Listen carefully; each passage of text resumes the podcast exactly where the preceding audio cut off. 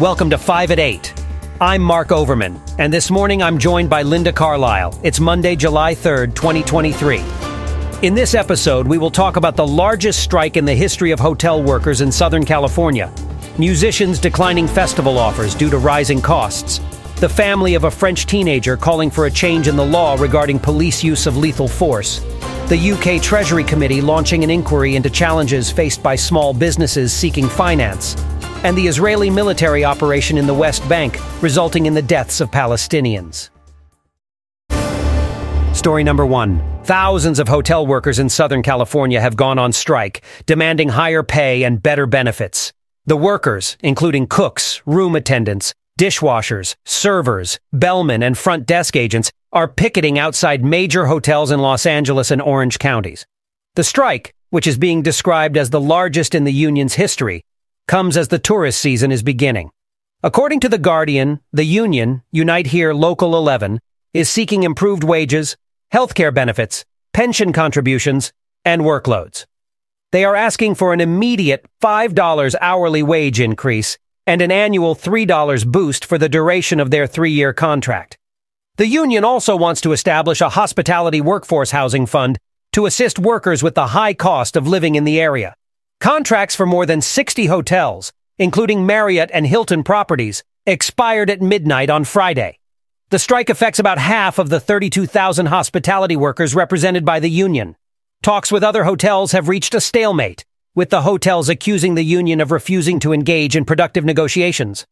The last major strike by hotel workers occurred in 2018 and lasted over two months before a contract deal was reached, as reported by The Guardian. Would you believe it, Linda? A massive strike by hotel workers in Southern California right at the start of the 4th of July extended holiday weekend.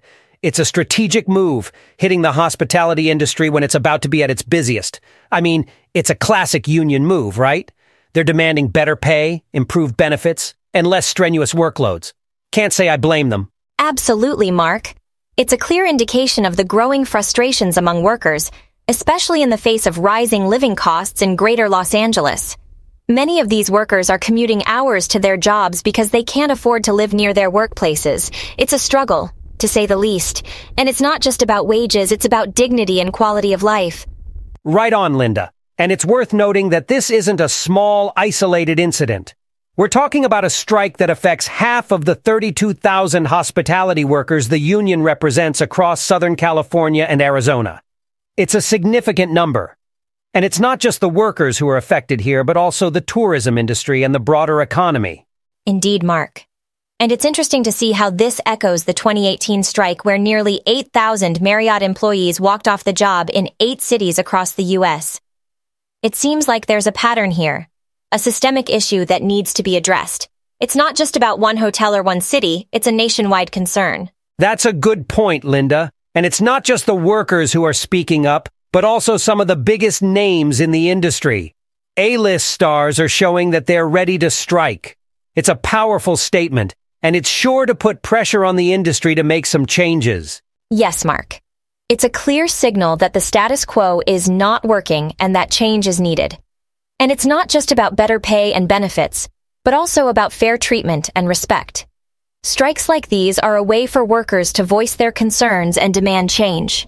They're a crucial part of the democratic process. Couldn't agree more, Linda. It's a tough situation, but hopefully it will lead to some positive changes for these workers. They deserve fair pay for their hard work, and it's high time that their concerns are addressed. Story number two. Musicians are declining offers to perform at festivals due to the rising costs of touring, as reported by The Guardian. The cost of staging a show has increased by 30%, while ticket prices have only risen by 15%. As a result, artists are losing money and smaller festivals are being cancelled. Brexit rules have also made touring more expensive. Many musicians are now performing solo or cutting back on equipment to reduce costs. The Association of Independent Festivals, AIF, has warned that over 100 UK festivals have closed permanently since the start of the pandemic. The AIF, as stated by The Guardian, is calling for a reduction in VAT to help alleviate the financial strain on festivals. Who would have thought we'd see the day when artists are actually losing money by performing at festivals? I mean, it's a real hit to the whole music industry. The cost of performing has skyrocketed, and it's not like the artists are seeing a proportional increase in their fees. It's a tough situation, no doubt about it. Yes, Mark, it's quite disheartening. Musicians are being forced to make difficult decisions, like turning down offers to play or even cutting out elements of their live shows. It's not just about the money, it's about the art form. This financial strain is impacting the quality and creativity of their performances. Absolutely, Linda. And it's not just the big stars who are feeling the pinch. Smaller acts, who rely on these gigs for exposure and income, are also being hit hard. It's a real shame. I mean, festivals are an integral part of our culture. They bring people together and create unique experiences. Indeed, Mark. And it's not just the artists who are affected. Festival organizers are also struggling. More than 100 UK festivals have permanently closed since the start of the COVID pandemic. The costs of staging a festival have risen by 30%, and ticket sales aren't covering these costs. It's a concerning trend. And let's not forget the impact of Brexit. The new rules have made touring more expensive due to the cost of visas and cabotage rules on tour buses. It's just another hurdle for artists to overcome. Yes, it's a complex issue with many contributing factors, but it's essential to remember the human impact. Artists are being forced to compromise their work and in some cases face online abuse for their decisions. This is not the environment we want to foster for creativity and expression. You're spot on, Linda. It's a tough time for the music industry, but I'm an optimist. I believe that we can find solutions. Maybe it's about adapting to new models of performance, or maybe it's about government stepping in to support the industry. Either way, we need to keep the music playing. Well said, Mark. The music industry has faced challenges before and has always found a way to adapt and thrive. It's a testament to the resilience and creativity of the artists and everyone involved. Let's hope for a harmonious resolution soon. Story number three. According to the BBC, the family of a French teenager who was shot by police has called for a change in the law regarding the use of lethal force during traffic stops. Nahel M. was fatally shot by police after failing to stop for a traffic check. The family has stated that they do not want his death to spark riots, but they believe that the law needs to be reviewed. France has experienced five days of violent rioting in response to Nahel's death. The family has called for better training for police officers, stricter regulation of police weapons, and a review of the law that allows officers to use lethal force in certain situations. Critics argue that the increase in traffic-related shootings is a result of a 2017 change in France's penal code, which broadened the use of firearms. So far this year, three people have been killed during police traffic stops, with most victims being of black or Arab origin. The family has expressed their desire for the violence to end so that they can have a moment to remember Nahel. Nahel's grandmother has also called for an end to the violence and criticized rioters for using his death as an excuse. Can't help but feel troubled by the situation in France. The death of Nahel M., a teenager shot by the police during a routine traffic stop, has sparked a wave of protests and riots across the country. It's a stark reminder of how the use of lethal force by law enforcement can escalate situations and lead to a severe breakdown of trust between the police and the communities they serve. This isn't just a French issue, it's a global one. Absolutely, Mark. And it's not just about the tragic loss of a young life, but also the ripple effects it has on the community. The family's plea for peaceful protests, for instance, is a call for change, not violence. They want better training for the police, stricter weapons regulation, and a review of the law that allows police to use lethal force during traffic stops. These are all valid points that need urgent attention. Right, Linda. And it's worth noting how the 2017 change in France's penal code, which allowed for a broader use of firearms by the police, is being linked to an increase in traffic-related shootings. Critics argue that the law is too vague, leaving too much to the officer's discretion to determine whether a driver's refusal to comply poses a risk. This lack of clarity can contribute to situations escalating quickly. Indeed, Mark. It's a delicate balance between ensuring the safety of law enforcement officers and protecting the rights of individuals. The racial aspect of this cannot be ignored either. Many of the victims of these incidents, as reported by Reuters, have been of black or Arab origin. This points to a larger issue of racial profiling and systemic racism within the law enforcement system, which needs to be addressed. Well said, Linda. It's a complex issue with no easy solutions. But one thing is clear. There needs to be more accountability and transparency in law enforcement. And this isn't just about changing laws or improving training. It's also about changing attitudes and fostering a culture of respect and understanding between the police and the communities they serve. I couldn't agree more, Mark. It's about building trust, and that starts with acknowledging the problem and taking concrete steps to address it. Changes in legislation, improved training, and increased accountability are all part of the solution. But at the heart of it all, there needs to be empathy and understanding. Only then can we hope to prevent such tragic incidents in the future.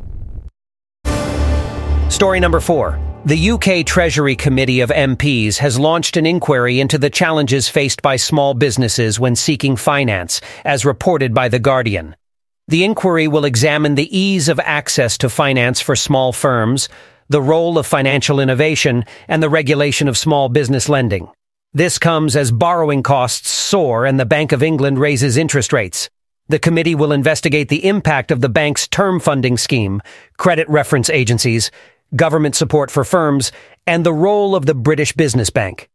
The inquiry will also explore if securing finance is particularly challenging for women, people from ethnic minorities, or from specific social backgrounds. Should we start, Linda? This issue of small businesses struggling to secure finance, it's a big problem, you know. These businesses are the backbone of our communities, driving economic growth and innovation. It's concerning to see the pressure they're under, especially with borrowing costs skyrocketing. Absolutely, Mark. It's not just about the business aspect, it's about the people behind these businesses.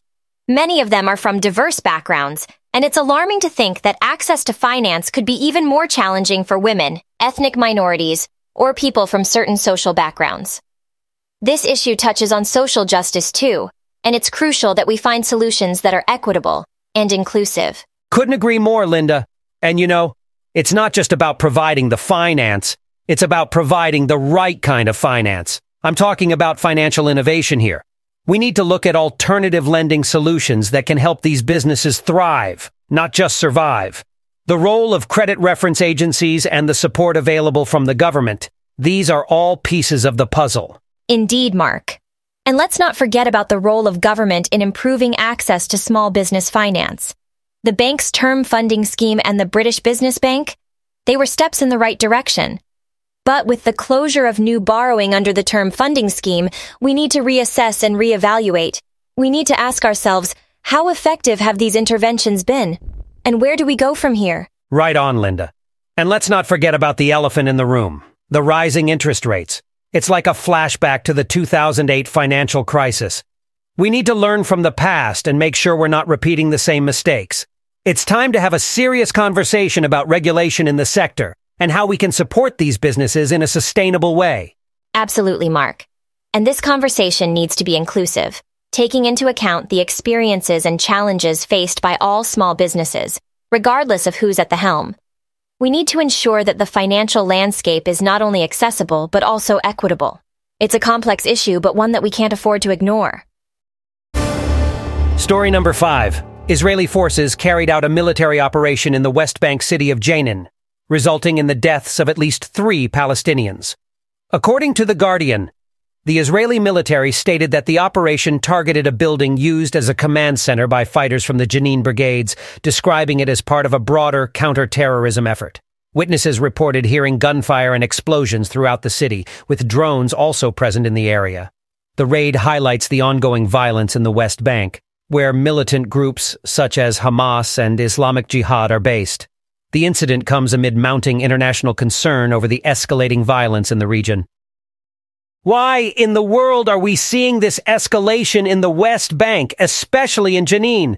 It's like we're back in the early 2000s with drone strikes and all. The Israeli forces claim that they're targeting a command center for Palestinian fighters, but the collateral damage, Linda, it's concerning.